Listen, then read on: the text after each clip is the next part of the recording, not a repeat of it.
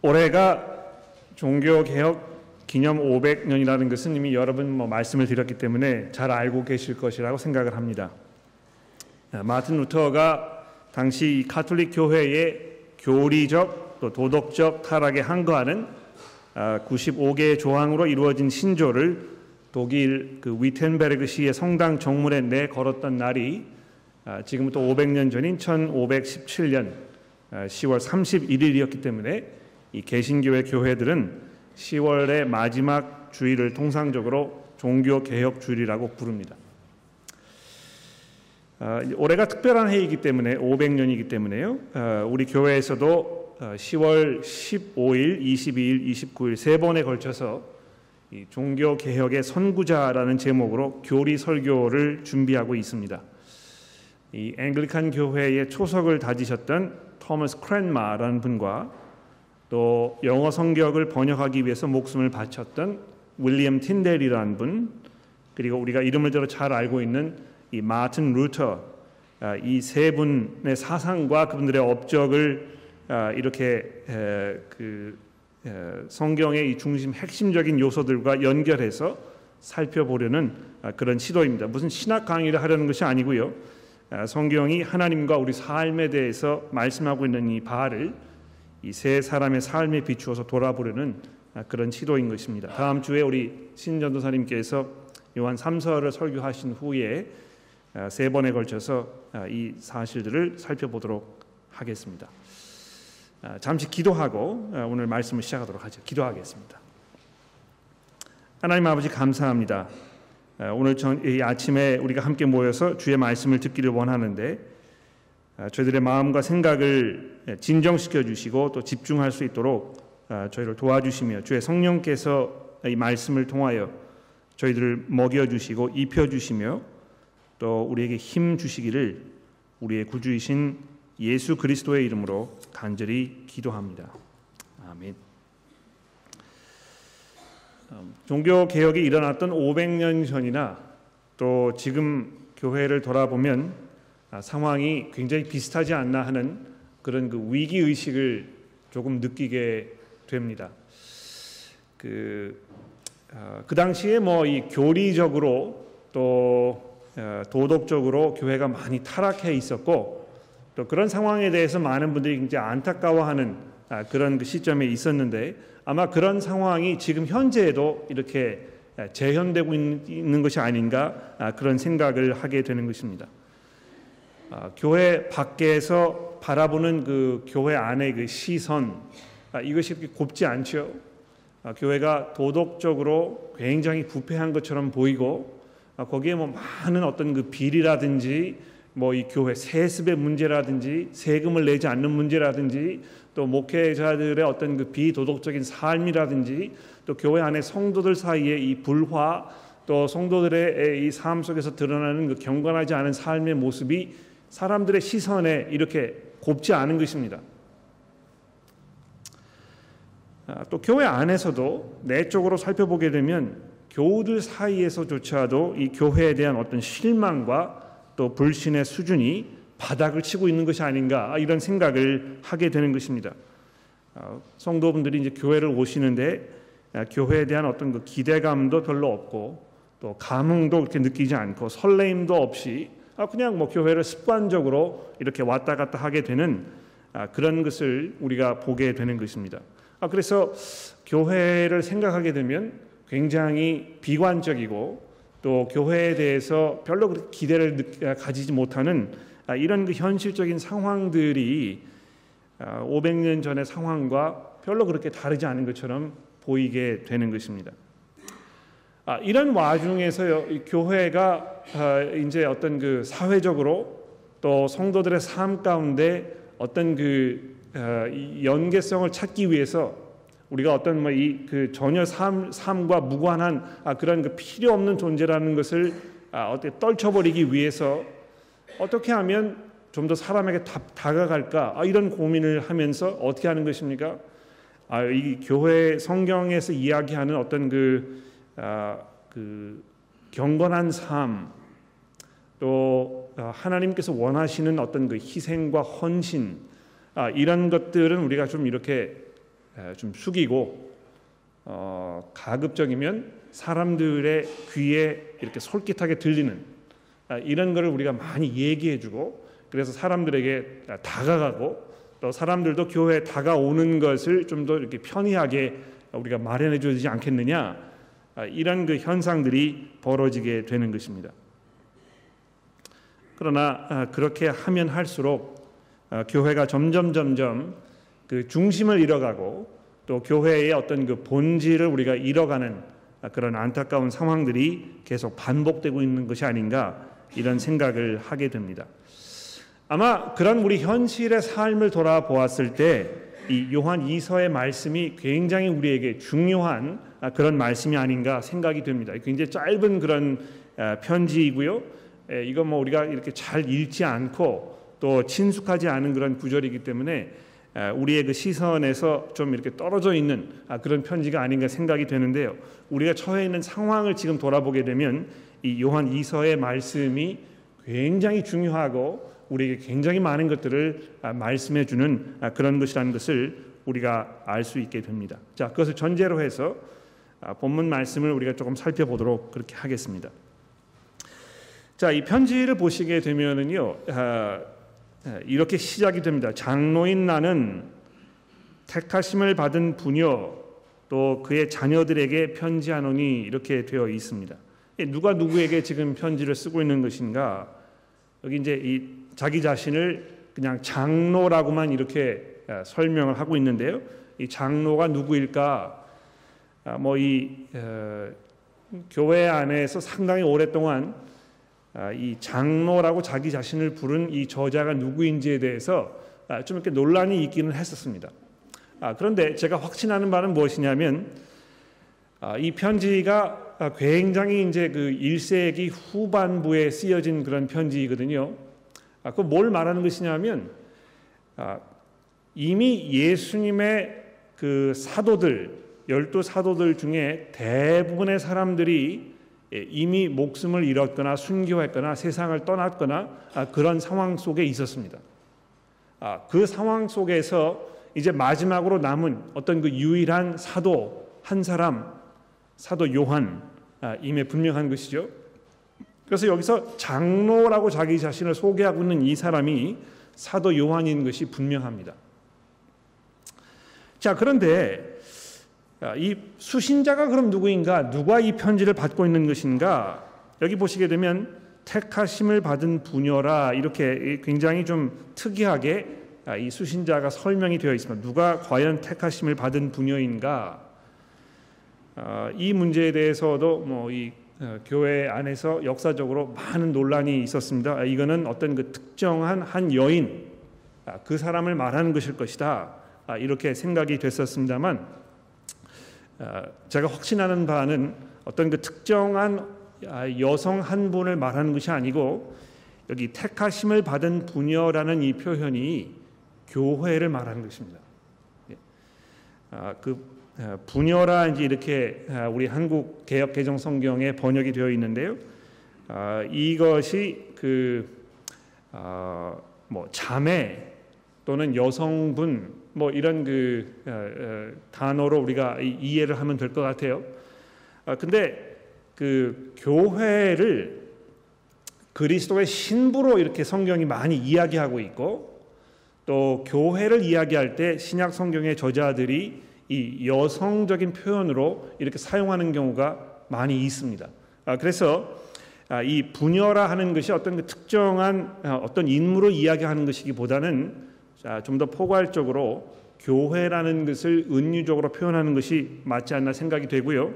거기에 덧붙여서 이 택하심을 받았다 하는 이 표현이 거기에 이렇게 연결되어 있는 것을 보았을 때 아, 특별히 이 부르심을 받은 어떤 그 존재들, 사람들, 교회를 말하는 것임에 분명한 것입니다. 아, 또 어, 본문 맨 마지막 절에 내려가 보시게 되면 이 13절에 택하심을 받은 내 자매의 자녀들이 내게 문안하느니라 이렇게 돼 있죠. 그러니까 어, 그이 편지를 받고 있는 어, 그 교회가 이렇게 있었는데요. 그 교회 말고 그 교회와 무슨 어떤 그 자매 관계에 있었던 어떤 다른 교회에 있는 성도들 성도들이 나와 함께 여러분들에게 문안하고 있는 것입니다. 이렇게 13절이 지금 이야기하고 있는 것입니다. 그래서 아, 이 편지를 쓴 사람은 사도 요한이고 편지를 받은 사람은 아, 어떤 그 교회임에 분명한 것입니다. 자, 근데 아, 그렇게 하고 나서 이제 무슨 이야기를 하는지 우리 한번 살펴보도록 합시다. 장로인 나는 택하심을 받은 부녀에게 부녀와 그의 자녀들에게 편지하노니 내가 참으로 사랑하는 자요 나뿐 아니라 진리를 아는 모든 자도 그러한 것은 우리 안에 거하여 영원히 우리와 함께할 진리로 말미암음이로다. 은혜와 긍휼과 평강이 하나님 아버지와 아버지의 아들 그리스도 예수께로부터 진리와 사랑 가운데 우리와 함께 있으리라. 굉장히 그 문장이 길기 때문에 아, 이거를 이렇게 좀 아, 잘라가지고 분석해서 무슨 이야기를 하는 것인지 우리가 조금 주의 깊게 살펴볼 필요가 있겠습니다. 자, 근데 첫 번째 보십시오. 이 부녀와 또 그의 자녀들이라고 이렇게 표현된 이 교회에 대해서 요한 사도가 뭘 이야기하고 있습니까? 내가 참으로 사랑하는 자요 이렇게 지금 쓰고 있습니다. 이 교회를 이 사도 요한이 내가 정말 사랑하는 그런 자라고 얘기하고 있는 것입니다. 근데 이 교회에 대한 사랑이 사도 요한에게만 있었던 것이 아니고요. 그 다음에 보십시오. 나뿐 아니라 진리를 아는 모든 자도 역시 여러분들을 사랑하고 있다는 것입니다. 아, 여기 중요한 것은요. 진리를 아는 것과 진리 안에 있는 것과 성도들을 향한 사랑이 이렇게 딱 연결되어서 지금 우리에게 설명되고 있다는 것입니다. 예. 아, 하나님을 안다는 것, 하나님에 대한 진리를 가지고 있다는 것, 하나님께서 우리에게 베풀어 주신 그 십자가의 은혜와 또 영생의 소망과 하늘의 기업과 이런 것에 관한 이 모든 하나님의 그 진리의 말씀 이 가운데 있는 모든 사람들이 교회를 향하여 성도들을 향하여 깊은 사랑의 마음을 가지고 있다는 것입니다. 아, 여러분 아, 가끔 우리가 이제 그런 이야기를 듣지 않습니까? 아, 교리적으로 우리가 단단해지고 교리적으로 많이 이렇게 성숙해지고 그러면 점점 점점 사람이 굳어지고 강팍해져서 아, 사람들을 정죄하게 되고 또 사람들의 이 그 불경건한 모습이라든지 그들의 어떤 그 무지한 모습이라든지 아, 이런 것을 바라보면서 아, 날카로운 눈으로 지적하게 되고 아, 이런 것을 우리가 보게 됩니다. 뭐 어쩔 수 없는 일인 것 같아요. 진리와 진리가 아닌 것이 공존할 수 없기 때문에 그런 현상이 벌어지는 것이 당연합니다만 경우에 따라서는 자기의 어떤 그 지식적인 우월함 또 자기의 어떤 그 깨어 있는 삶 이런 것이 여러분과 저로 하여금 다른 성도들을 향해서 비판적이고 또 이 깔아 뭉개는 식의 이런 자세를 얼마든지 갖게 할 수 있다는 것입니다. 뭐 저도 제 삶을 돌아보면 그런 것 같아요. 예. 아, 성도 여러분들이 아, 하나님의 말씀 가운데 살고 있지 않을 때, 또 하나님의 말씀에 대한 어떤 그 열정이 보이지 않는 것처럼 느껴질 때, 제가 제 서재에 앉아서 여러분들의 사진을 바라보면서 무슨 생각을 하고 있겠습니까? 예? 무슨 생각을 할까요? 아, 이 무지한 백성들. 아, 어떻게 하면 이 사람들이 좀 깨어날까? 뭐 이런 생각을 하지 않겠습니까? 솔직히 말씀드리면 사실 그렇습니다. 굉장히 안타깝거든요. 그런데 제가 이 설교를 준비하면서 마음속에 굉장히 많이 아, 그 아, 하나님께로부터 야단을 맞았습니다. 내가 참으로 사랑하는 여러분 또 나뿐만 아니고 나와 함께 이 하나님에 관한 진리 안에 있는 모든 사람들도 함께 사랑하는 여러분 아, 이렇게 이야기하면서 이 진리와 이 사랑의 문제에 대해서 아주 밀접하게 지금 설명하고 있는 것입니다. 이 진리와 사랑이라는 것이 불가분의 관계인 것 같아요.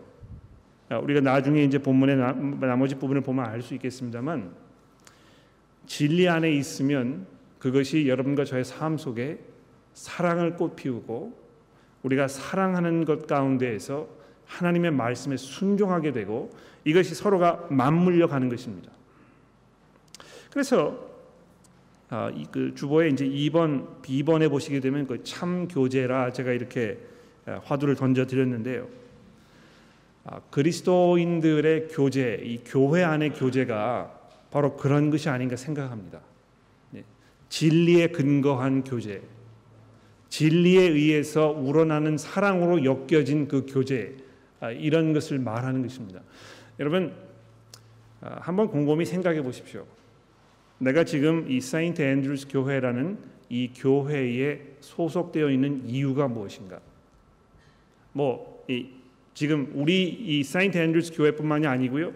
뭐 다른 교회에 속해 계시면 내가 지금 그 교회에 속해 있는 이유가 무엇인가? 내가 왜 거기를 매주 가고 있는가? 이런 문제 한번 생각해 보십시오. 아니 갈 데가 없어서 가는 것입니다. 뭐 이런 생각을 하실지도 모르겠어요. 아니 그냥 뭐 오랫동안 여기를 다녔으니까 그냥 다니는 것입니다. 뭐 그렇게 복잡하게 생각할 필요가 뭐가 있겠습니까? 주일날 교회 가는 것이 성도들이 해야 할 일이고 또 교회 가지 않으면 내 마음이 불편하고 그래서 어디를 가야 되기 때문에 할 수 없어 이 교회를 지금 온 것입니다. 뭐 이렇게 생각을 하실 수 있을 것 같아요. 또 아니 나는 뭐 한국 사람이기 때문에 호주 교회를 가는 것은 좀 불편하고 그래서 우리 같은 민족끼리 좀 편하게 어떤 그 교제를 나눌 수 있는 거기를 찾다 보니까 뭐 집에서 가찾기도 하고 또 내가 아이 나와 좀 성지 성격이 비슷한 그런 분들 모이시는 것 같고 아 그래서 그냥 내가 거기를 가는 것입니다. 뭐 교회를 나오시는 여러 가지 이유가 있겠죠. 그러나 그것이 여러분과 저의 이 만남을 교회로 만들지 않습니다. 교회에서 우리가 그리스도인으로서 서로 교제할 수 있는 가장 중요하고 또 가장 유, 뭐 유일한 근거가 있다면 그것은 진리를 우리가 공유하고 있다는 사실에 근거한 것입니다. 어, 축구를 좋아하시는 분들은요, 축구 그 조기 축구회를 만들어 가지고 어, 토요일 날 아침마다 가서 축구를 하십니다. 이 축구라는 것이 그 조기 축구회의 모임의 목적이고 또 성격입니다. 그렇지 않습니까? 뭐 배드민턴을 치시는 분들은 배드민턴이 그, 그 모임의 핵심입니다. 뭐 독서회는 무엇입니까? 책을 읽기 위해서 모이는 것입니다. 우리 그리스도인들을 그리스도인의 이 모임으로 만드는 그 근거가 무엇인가, 무엇이 우리를 하나로 묶고 있는 것인가, 이걸 생각해 보았을 때 우리의 어떤 그 민족성, 우리의 뭐 성격, 우리의 뭐 원하는 것, 우리의 취미 생활 이런 것들이 여기에 뭐 수반될 수 있을지 모르겠습니다만 그것에 앞서 가장 중요한 사실 한 가지가 있다면 우리가 진리 안에 지금 살고 있다는 우리의 고백입니다. 그렇지 않습니까? 이 고백에 근거하지 않은 하나님의 말씀에 대한 그 고백에 근거하지 않은 교회는 교회로서 역할을 감당할 수가 없고요. 그 안에서 성도들 간의 진정한 사랑이 이루어질 수 없는 것입니다. 그래서 복음 안에 서 있지 않은 교회에서는 서로에 대한 참된 사랑을 기대하기 어렵습니다. 왜 그렇습니까? 그리스도께서 사랑의 주체이시고 우리가 그분을 바라보았을 때 사랑이 무엇인지 알게 되고 우리가 그분께서 우리를 사랑하셨던 것처럼 서로를 사랑할 수 있어야 하기 때문에 그런 것인데요. 우리가 그분과 격리되어 있고 그분이 우리 삶 속에 중심에 서 계시지 아니하시면 교회로서 우리가 이 믿음의 교제 가운데 들어갈 수가 없다는 것입니다. 여러분 우리 교회를 잘 한번 돌아보십시오. 내가 지금 왜 여기 나오고 있는 것인가? 무엇이 나로 하여금 이 교회에 소속감을 느끼고 있는, 느끼게 하는가? 어, 이것이 그리스도에 대한 소망과 믿음과 그분에 대한 헌신과 아, 이것에 이 근거한 바로 그런 것을 고백하는 사람들이 모여 있는 자리이기 때문에 내가 거기에 즐거운 마음으로 지금 가고 있는 것인가? 아니면 뭐 내가 여기 맡은 일이 있기 때문에 내가 여기 교회 가차의 근처에 살고 있기 때문에 내가 여기 오랫동안 다녔기 때문에 내가 뭐 친하게 지내는 사람들이 여기 있기 때문에 뭐 이렇게 오는 것인가 이 문제를 우리가 솔직하고 심각하게 생각해 볼 필요가 있고요. 그런 면에서 우리가 생각을 바꾸고 또 회개해야 할 부분들이 있지 않은지 오늘 아침에 우리가 돌아보아야 할 것입니다. 자, 그렇게 이야기하고 나서 이제 4절 말씀해 보십시오. 좀 더 나아가서 더 이 사실을 강조해서 사도 요한이 이렇게 말씀합니다.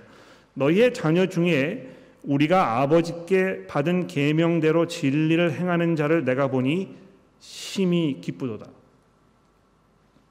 부녀여 내가 이제 구하 내게 구하노니 서로 사랑하자. 이는 새 계명같이 내게 쓰는 것이 아니요 처음부터 우리가 가진 것이라. 또 사랑은 이것이니 우리가 그 계명을 따라 행하는 것이요 계명은 이것이니 너희가 처음부터 들은 바와 같이 그 가운데에서 행하라 하심이라. 자, 이 처음에 이제 진리의 문제에 관해서 이야기하고 이 진리가 이 그리스도인들의 교제의 핵심이라는 사실에 대해서 이야기했는데요. 여기 4절에 넘어가면서 그 문제를 좀 더 깊이 설명하고 있습니다. 여러분 진리를 안다는 것은요. 곧 그것을 행하는 것을 말한다고 이 요한 사도가 강조하고 있는 이 사실을 주목해 보십시오. 진리를 안다는 것은 그것을 행하는 것을 말하는 것입니다. 예수 그리스도께서 죽으셨다가 부활하셔서 온 세상의 주인이 되셨고 이 세상이 그분의 통치 아래 있고 우리가 그분을 주로 고백하고 내 삶이 그분의 것이고 내가 그분을 위하여 존재하고 내가 내 삶 속에서 정말 그를 기쁘시게 하는 그런 삶을 사는 것이 내 삶의 아, 본질이고 또 기본적인 의무고 내 삶의 목적이라는 것이 이해가 된다면 그 진리 안에 살고 있다면 우리가 어떻게 해야 되겠습니까?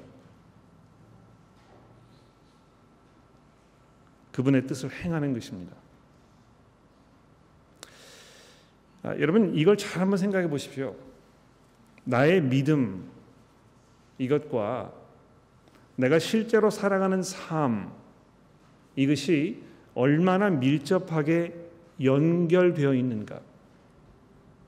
내가 고백하는 것이 내가 취하는 행동과 어떻게 연결되어 있는지 잘 한번 생각해 보십시오. 아, 믿음이라는 것은 그냥 믿음이고 내가 행동하는 것은 어떤 그 다른 영향의 영향을 받아서 다른 이유로 아, 뭐 이렇게 돌아가고 있는 것은 아닌지 이 두 가지가 좀 분리되어 있는 것은 아닌지 우리가 조금 돌아볼 필요가 있습니다. 아, 사람이라는 존재가요 아, 많은 그 영향력을 영향력 아래 있지 않습니까? 예, 부모님들의 영향을 우리가 받고 자랐고 또 교육의 영향을 우리가 받습니다. 우리가 살고 있는 사회의 어떤 그 흐름 이런 것이 우리의 삶을 좌우 좌지우지하는 그런 경우가 상당히 많습니다. 내가 누구와 시간을 많이 보내고 있고 누가 나와 같이 한 친구인가 이런 것이 내 삶에 많은 영향을 미칩니다.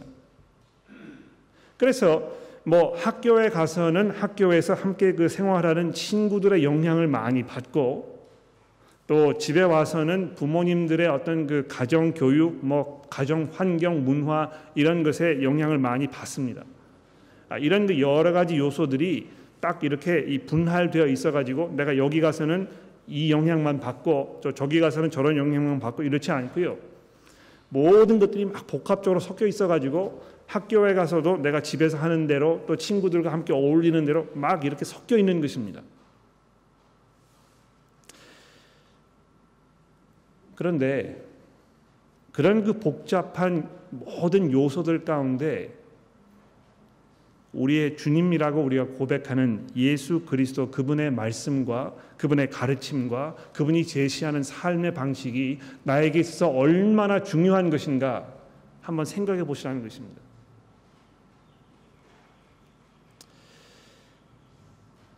어, 그 생일 잔치를 어, 이제 가끔 하지 않습니까? 뭐 요즘에는 이제 환갑 잔치는 많이 안 하시는 것 같아요. 아, 수명이 길어졌기 때문에 60을 아, 넘기는 것이 뭐 그렇게 축하를 해야 할 뭐 그런 일이 아니라 이렇게 생각하시는 아, 그런 그 풍토가 이제 많이 자리가 잡지 않았나 생각이 듭니다. 어 근데 뭐 70이 넘어가고 8순이 되고 이제 그러면 어 그러면 이제 뭐 한번 잔치를 이렇게 하시고 뭐 그런 분들이 많이 있는 것 같습니다. 또 어, 21살이 되게 되면 어, 호주 사회에서 이제 그 잔치를 크게 벌리죠. 친구들 뭐 다 데려다가 아, 생일 뭐 잘 대접하고 또 거기에서 이제 파티를 열고 뭐 이렇습니다. 그래서 나이 든 사람 또 젊은 사람들 이렇게 생일을 함께 뭐 축하를 하고 어, 그런 것을 보게 되는데요. 그 자리에 가 보게 되면 아, 생일을 당한 그 사람이 어떤 삶을 살아왔는지 금방 알게 됩니다. 왜 그런지 아십니까?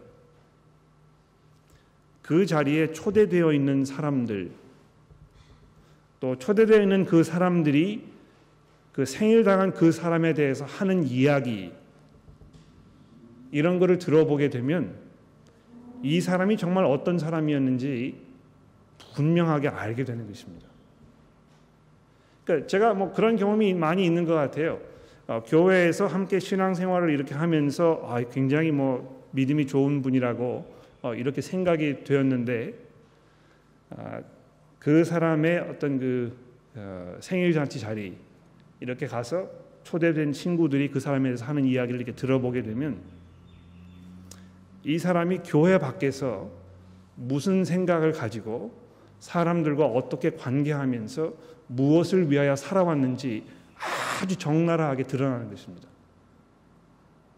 어떨 때는 굉장히 마음이 기쁘고 즐거운 그런 경우도 있고 어떨 때는 굉장히 창피하고 또 제가 민망하고 그런 경우도 많습니다. 왜 그렇습니까?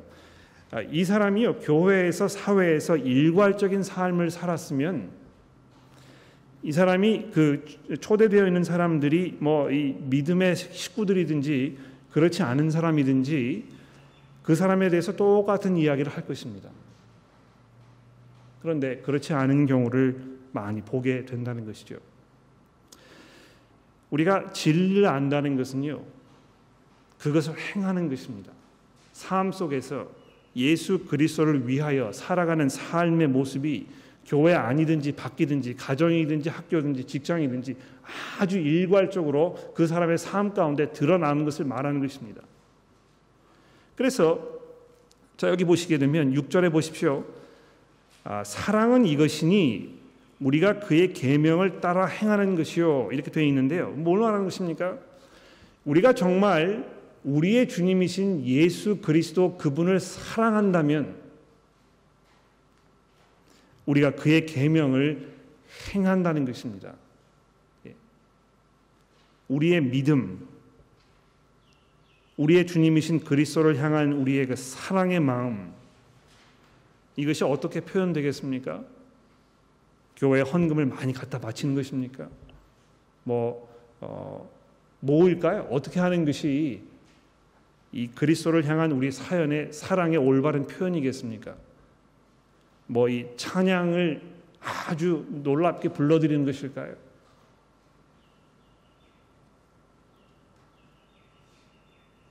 이 본문 말씀이 우리에게 이야기하는 바는 무엇입니까?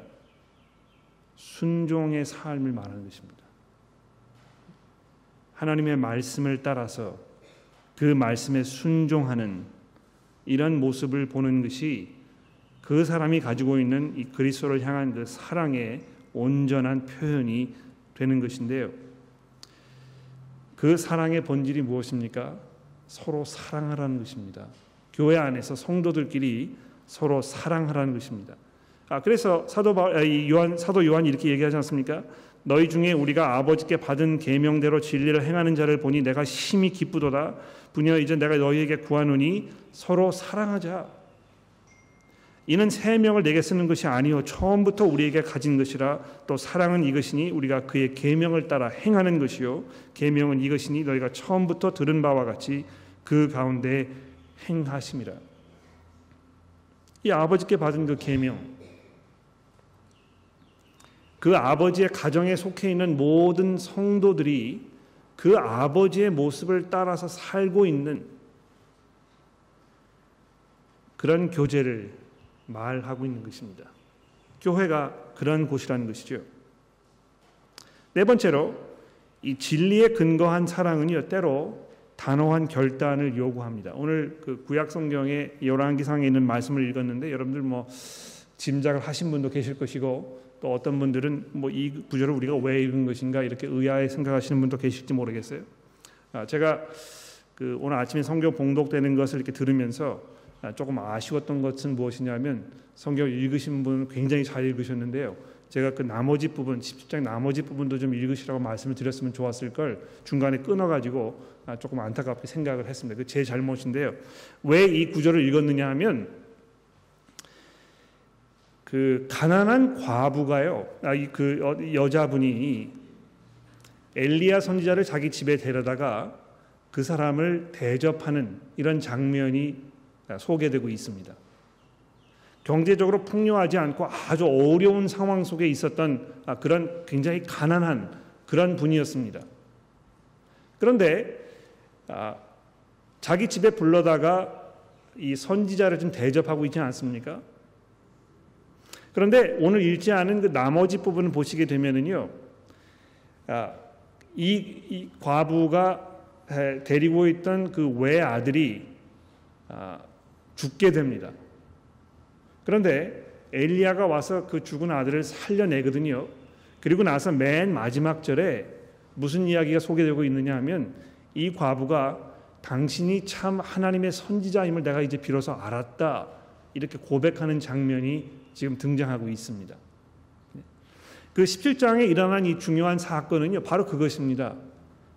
하나님의 그 참 선지자, 하나님의 말씀을 전하는 그 진리 가운데 있는 그 사람과 그 사람을 향한 어떤 그 교제의 모습 여기서 거기 담겨 있는 것이거든요. 그런데 여기 오늘 어, 요한이서 맨 마지막 부분에 보십시오. 요한 사도가 무엇을 우리에게 경고하고 있습니까? 미혹하는 자가 세상에 많이 나왔나니 이는 그리스도께서 육체로 오심을 부인하는 자라. 이런 자가 미혹 아, 미혹하는 자여 적 그리스도니 너는 스스로 삼가 우리가 일한 것을 잃지 말고 오직 온전한 상을 받으라. 지나쳐서 그리스도의 교훈 안에 거하지 아니하는 자는 다 하나님을 모시지 못하되 교훈 안에 거하는 그 사람은 아버지와 아들을 모시느니라. 누구든지 이 교훈을 가지지 않고 너희에게 나아가거든 그를 집에 들이지도 말고 인사도 하지 말라. 그에게 인사하는 자는 그 악한 일에 참여하는 자임이니라. 굉장히 단호한 결단을 지금 요구하고 있지 않습니까? 예, 진리라는 것이요 참 사랑을 우리에게 북돋아 줍니다.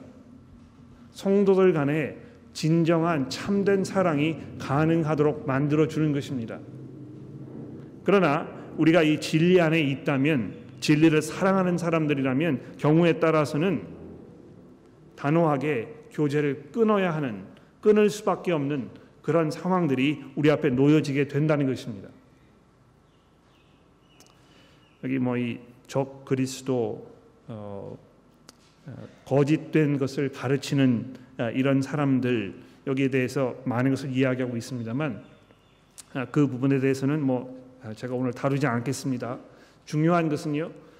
아, 우리가 이 그리스도인들의 교제라는 것을 생각했을 때 그 그리스도인의 교제를 교제로 만드는 가장 중요한 그 요소는 하나님의 진리라는 것이고요.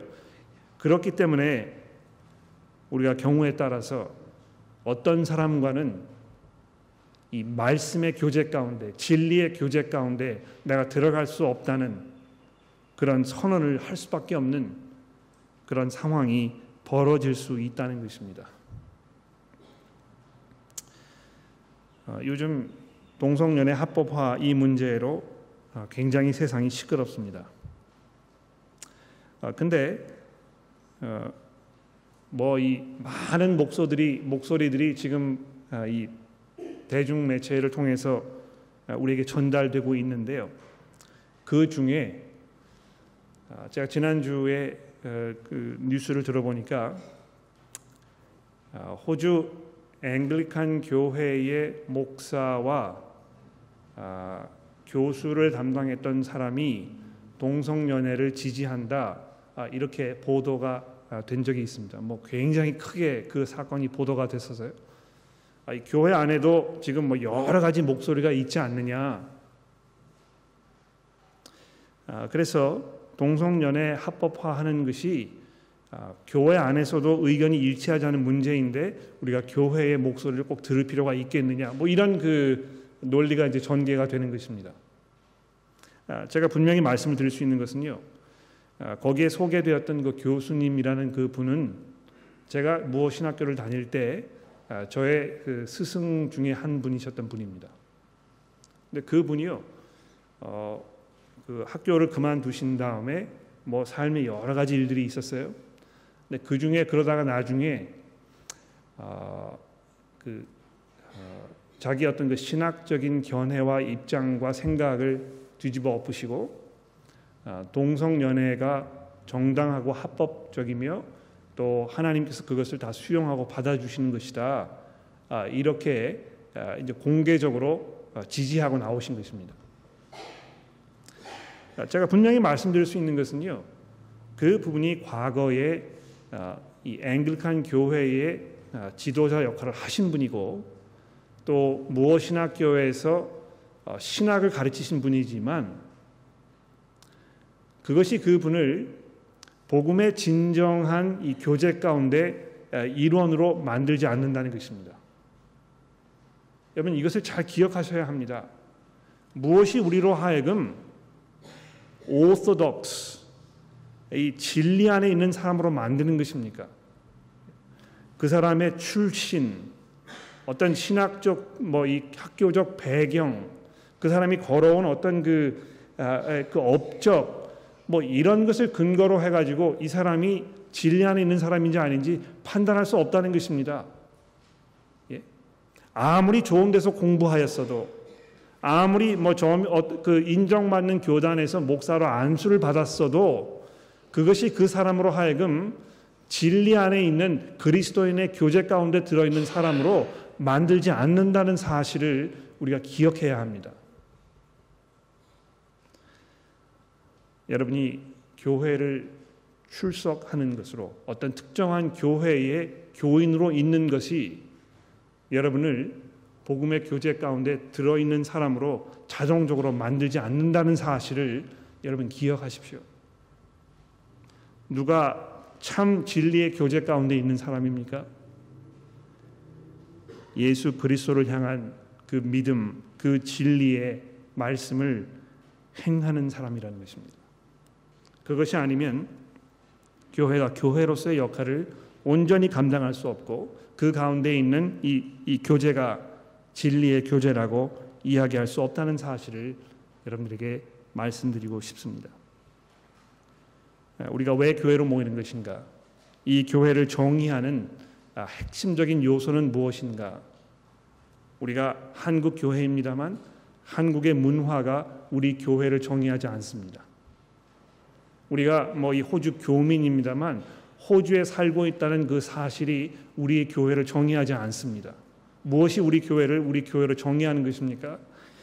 예수 그리스도의 주 되심을 고백하고 그분의 말씀을 우리가 순종하면서 그분을 기쁘시게 하는 이 믿음의 교제 가운데 있다는 그 사실 그것이 우리를 교회로 만드는 것입니다. 기도하겠습니다. 하나님 아버지 감사합니다. 저희를 진리 가운데 불러 주셔서 예수 그리스도를 주로 고백하게 하시고 또 그 가운데 있는 하나님의 은혜를 우리가 누리며 살게 하셨으니 감사합니다. 하나님 저희를 교회로 불러 모아 주셔서 그리스도를 주로 함께 고백하게 하시고 그 안에서 성도를 서로 사랑하며 섬기며 세워주는 아, 그런 교제 가운데 들어가게 하셨으니 하나님 저희가 온전하게 주를 따르는 삶을 살도록 저희를 도와주시고 우리가 진리 가운데 행할수록 서로에 대한 깊은 사랑과 헌신의 삶을 살아갈 수 있도록 하나님 저희를 도와주시기를 우리 구주이신 예수 그리스도의 이름으로 간절히 기도합니다. 아멘.